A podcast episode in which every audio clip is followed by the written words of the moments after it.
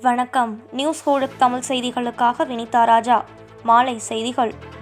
தமிழகத்தில் மேலும் நானூற்று அறுபத்தி இரண்டு பேருக்கு கொரோனா தொற்று பாதிப்பு உறுதியாகியுள்ளது. பெருந்தொற்றுக்கு சிகிச்சை பெற்ற நானூற்று எழுபத்து மூன்று பேர் குணமடைந்து வீடு திரும்பினர். நாடு முழுக்க இருபத்தி மூன்று நீர்வழி பாதைகளை அமைக்க அரசு நடவடிக்கை பிரதமர் மோடி. தேசிய கடல்சார் மாநாட்டை தொடங்கி வைத்து காணொளியில் பேசிய அவர் கடல்சார் தொழிலில் இந்தியா இயற்கையாகவே முன்னிலை வகிக்கும் தன்மை கொண்டது என்றும் நாடு முழுக்க உள்ள நூற்றி எண்பத்து ஒன்பது கலங்கரை விளக்கங்களில் எழுபத்தி எட்டை சுற்றுலா தலமாக மாற்ற மத்திய அரசு நடவடிக்கை எடுத்து வருவதாக அவர் தெரிவித்தார். தமிழகத்தில் மீண்டும் மழைக்கு வாய்ப்புள்ளதாக சென்னை வானிலை ஆய்வு மையம் கூறியுள்ளது. வருகிற ஐந்தாம் தேதி வரை வறண்ட வானிலை நிலவும் என்றும் ஆறாம் தேதியன்று தென் மாவட்டங்களில் ஓரிரு இடங்களில் லேசான மழை பெய்யக்கூடும் என்றும் தெரிவிக்கப்பட்டுள்ளது. சென்னையில் அடுத்த இரு நாட்களுக்கு வெயிலின் தாக்கம் இருக்கும் என்றும் நகரின் அதிகபட்ச வெப்பநிலை தொன்னூற்று ஐந்து டிகிரி ஃபாரன்ஹீட்டாகவும் குறைந்தபட்ச வெப்பநிலை எழுபத்து ஐந்து புள்ளி இரண்டு டிகிரி ஃபாரன்ஹீட்டாகவும் இருக்கும் என்றும் தெரிவிக்கப்பட்டுள்ளது. பதினோரு மாதங்களுக்கு பிறகு வெள்ளையங்கிரி மலையேற பக்தர்களுக்கு அனுமதி அளிக்கப்பட்டுள்ளது.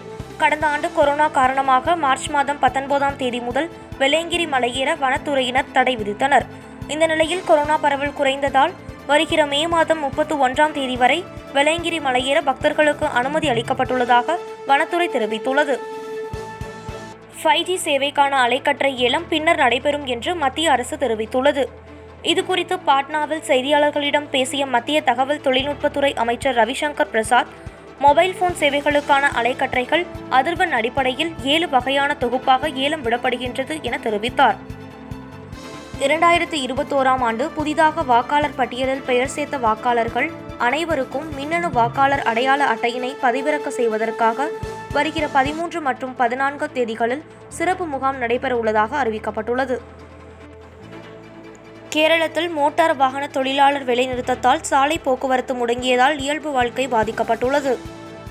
பெட்ரோல் டீசல் விலை உயர்வை கண்டித்து கேரளத்தில் இன்று காலை ஆறு மணி முதல் மாலை ஆறு மணி வரை வேலைநிறுத்தம் போராட்டம் நடைபெற்றது. இன்ஸ்டாகிராமில் பத்து கோடி ஃபாலோவர்களை கடந்த முதல் இந்தியர் என்ற சாதனையை இந்திய கிரிக்கெட் அணியின் கேப்டன் விராட் கோலி படைத்துள்ளார். இதனையொட்டி சர்வதேச கிரிக்கெட் கவுன்சில் அவருக்கு வாழ்த்து தெரிவித்துள்ளது. இத்துடன் இந்த செய்தி தொகுப்பு நிறைவடைந்தது. நன்றி வணக்கம்.